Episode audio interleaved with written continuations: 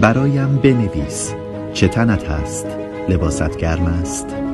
برایم بنویس چطوری میخوابی جایت نرم برایم بنویس چه شکلی شده ای هنوز مثل آن وقتها هستی.